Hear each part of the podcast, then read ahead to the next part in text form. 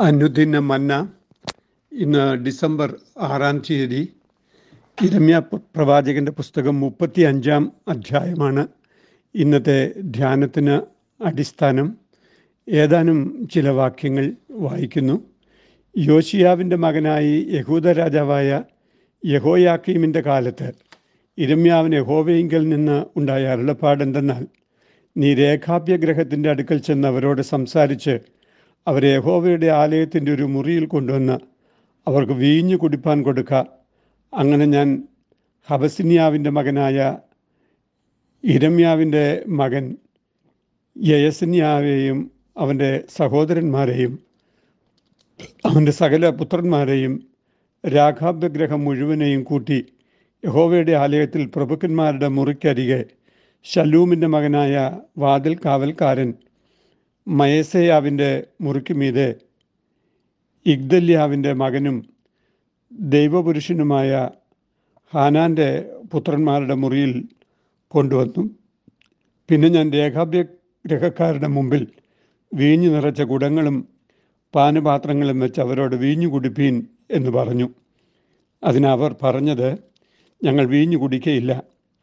രേഖാബിന്റെ മകനായി ഞങ്ങളുടെ പിതാവായ യോനാദാബ് ഞങ്ങളോട് നിങ്ങൾ ചെന്ന് പാർക്കുന്ന ദേശത്ത് ദീർഘായുസോടെ ഇരിക്കേണ്ടതിന് നിങ്ങളും നിങ്ങളുടെ മക്കളും ഒരിക്കലും വീഞ്ഞു കുടിക്കരുത് വീട് പണിയരുത് വിത്ത് വിതയ്ക്കുകയും അരുത് മുന്തിരിത്തോട്ടമുണ്ടാക്കരുത് ഈ വക ഒന്നും നിങ്ങൾക്ക് ഉണ്ടാവരുത്. നിങ്ങൾ ജീവപര്യന്തം കൂടാരങ്ങളിൽ പാർക്കണം എന്നിങ്ങനെ കൽപ്പിച്ചിരിക്കുന്നു. അങ്ങനെ ഞങ്ങളും ഞങ്ങളുടെ ഭാര്യമാരും പുത്രന്മാരും പുത്രിമാരും ഞങ്ങളുടെ ജീവകാലത്തൊരിക്കലും വീഞ്ഞു കുടിക്കുകയോ പാർപ്പാൻ വീട് പണികയോ ചെയ്യാതെ രേഖാബിന്റെ മകനായി ഞങ്ങളുടെ പിതാവായ യോനാദാബ് ഞങ്ങളോട് കൽപ്പിച്ച സകലത്തിലും അവന്റെ വാക്ക് കേട്ടനുസരിച്ച് വരുന്നു. ഞങ്ങൾക്ക് മുന്തിരിത്തോട്ടവും വയലും വീഞ്ഞും വിത്തുമില്ല. ഞങ്ങൾ കൂടാരങ്ങളിൽ പാർത്ത് ഞങ്ങളുടെ പിതാവായ യോനാദാബ് ഞങ്ങളോട് കൽപ്പിച്ചതുപോലെയൊക്കെയും അനുസരിച്ച് നടക്കുന്നു. രേഖാഭ്യരുടെ മാതൃക എന്നാണ് ഇന്നത്തെ ഈ ധ്യാനത്തിന് തലക്കെട്ട്. ആവിഷ്കൃത ഉപമകളിലൂടെ യഹോവയുടെ ദൂതറിയിക്കുന്ന ഇരമ്യാവിന്റെ മറ്റൊരു ആവിഷ്കൃത ഉപമയാണ് ഈ അധ്യായത്തിൽ നാം വായിക്കുന്നത്. പിതാവാം ദൈവത്തിന്റെ കൽപ്പനകളെ അനുസരിക്കുന്നതിന് ഇസ്രായേൽ മക്കൾ കാണിച്ച വൈമുഖ്യത്തെ തുറന്നു കാണിക്കുന്നതും അനുസരണത്തിന്റെ ഫലമായി ഉണ്ടാകുന്ന അനുഗ്രഹത്തെ സൂചിപ്പിക്കുന്നതിനും രേഖാഭ്യഗ്രഹത്തിന്റെ മാതൃകയെ ഇവിടെ ഉപയോഗിച്ചിരിക്കുകയാണ്. രേഖാഭ്യഗ്രഹം ഒരു നാടോടി സമൂഹം ആയിരുന്നു. ഒന്ന് ദിനവൃത്താന്തം രണ്ടിന്റെ അമ്പത്തഞ്ച്. അവർ ഇസ്രായേലിനോടെന്നും നല്ല ബന്ധം സൂക്ഷിച്ചിരുന്നവരാണ്. കേന്യ വംശത്തിൽപ്പെട്ട ഇവർ യഹൂദ ജനത്തോടൊപ്പവും സമീപത്തും പാർത്തിരുന്നു. കേന്യൻ മോശയുടെ അളിയനായിരുന്നു ന്യായാധിപന്മാർ. ഒന്നാം അധ്യായം പത്ത് നാലിന്റെ പതിനൊന്ന് തുടങ്ങിയ വാക്യങ്ങൾ.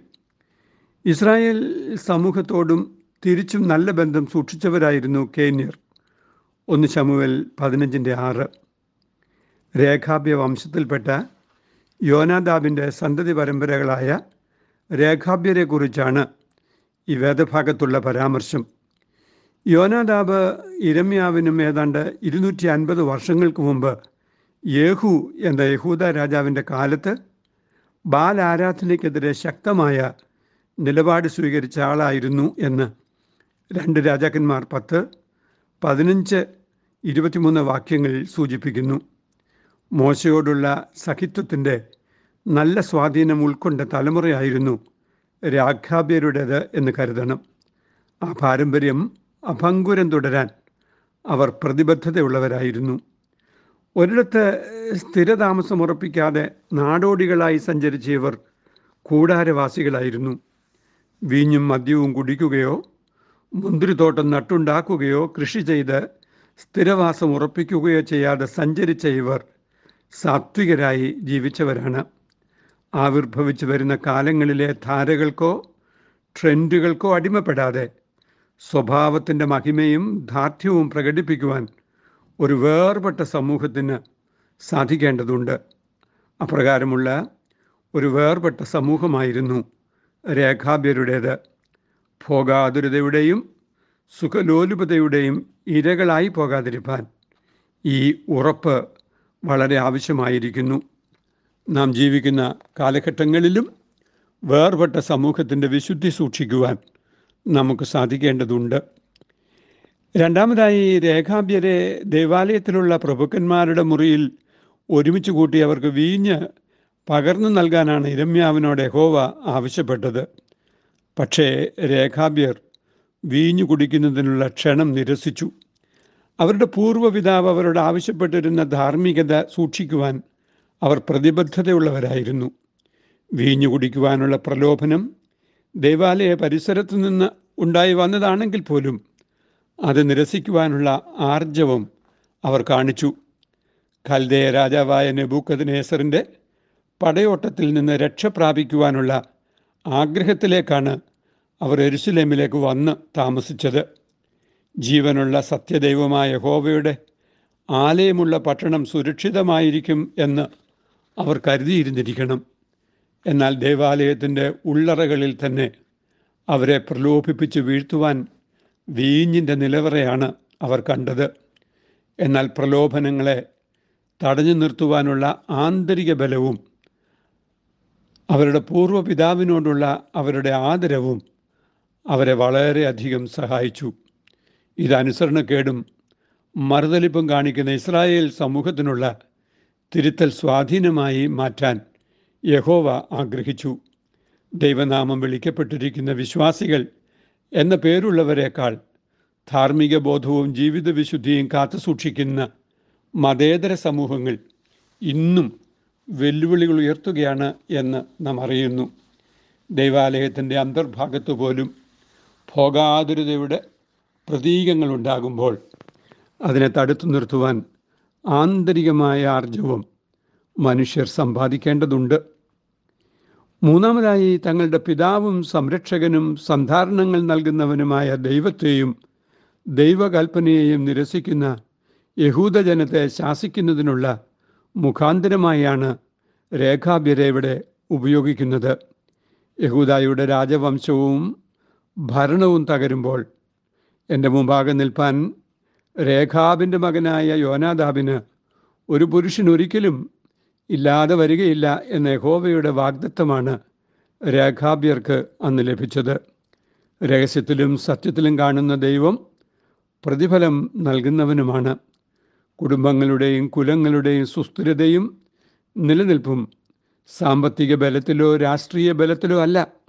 ദൈവിക അടിത്തറകളിൽ അവരുടെ ജീവിതം കെട്ടുപണി ചെയ്യുന്നതിലൂടെയാണ്.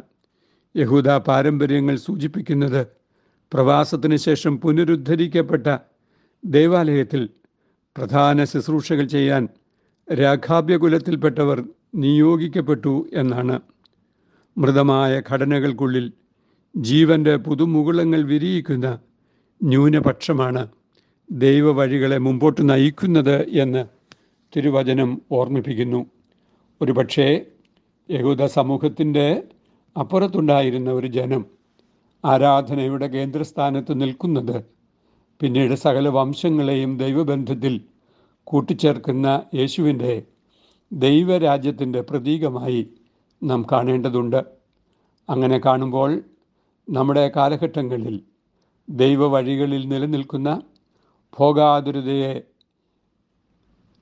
എതിർത്തു തോൽപ്പിക്കുന്ന ദൈവകൃപയുടെ അനുഭവക്കാരായിത്തീരുന്നവരുടെ ഒരു നിര നമ്മിൽ നിന്നുണ്ടാകുവാൻ ദൈവം ആഗ്രഹിക്കുന്നു. അതിന് ദൈവം നമ്മെ സഹായിക്കട്ടെ. വെൺമവസ്ത്രം ധരിച്ചുയർത്തു വിശുദ്ധ സംഘമതിൽ ചേർന്നു നിൻ സവിധേ വന്ന് ഹല്ലേലൂയ പാടുവാൻ ബുദ്ധിയുള്ള നിർമ്മല കന്യക പോൽ ഒരുങ്ങുന്നേ ബുദ്ധിയുള്ള നിർമ്മല കന്യക പോൽ ഒരുങ്ങുന്നേ ദൈവമായ കർത്താവെ അങ്ങയോടുള്ള ബന്ധത്തിൽ ജീവിത വിശുദ്ധി സൂക്ഷിക്കുന്നതിന് വേർപാടിന്റെ അനുഭവങ്ങളെ ഞങ്ങൾക്ക് നൽകണമേ. പിതാവിനോടുള്ള ബഹുമാനവും കടപ്പാടും പിൽക്കാല തലമുറകളെ വിശുദ്ധിയിൽ ജീവിക്കുവാൻ പ്രേരിപ്പിച്ചുവെങ്കിൽ ഞങ്ങളുടെ പിതാവും സംരക്ഷകനും വീണ്ടെടുപ്പുകാരനുമായ ഞങ്ങളുടെ പിതാവാം ദൈവത്തോടുള്ള കൂറും വിധേയത്വവും വിശുദ്ധിയിൽ ഞങ്ങളുടെ ജീവിതങ്ങളെ സൂക്ഷിക്കുവാൻ വെണ്മ വസ്ത്രം ധരിച്ചുയർത്ത വിശുദ്ധ സംഘമായി കാണപ്പെടുവാൻ ഞങ്ങളെ സഹായിക്കണമേ. അമേൻ ദി കുവൈറ്റ് സിറ്റി മാർത്തോമ ഇടവകയിൽ നിന്ന് എ ടി സക്രിയ അച്ഛൻ. ദൈവം നമ്മെ അനുഗ്രഹിക്കട്ടെ. അമേൻ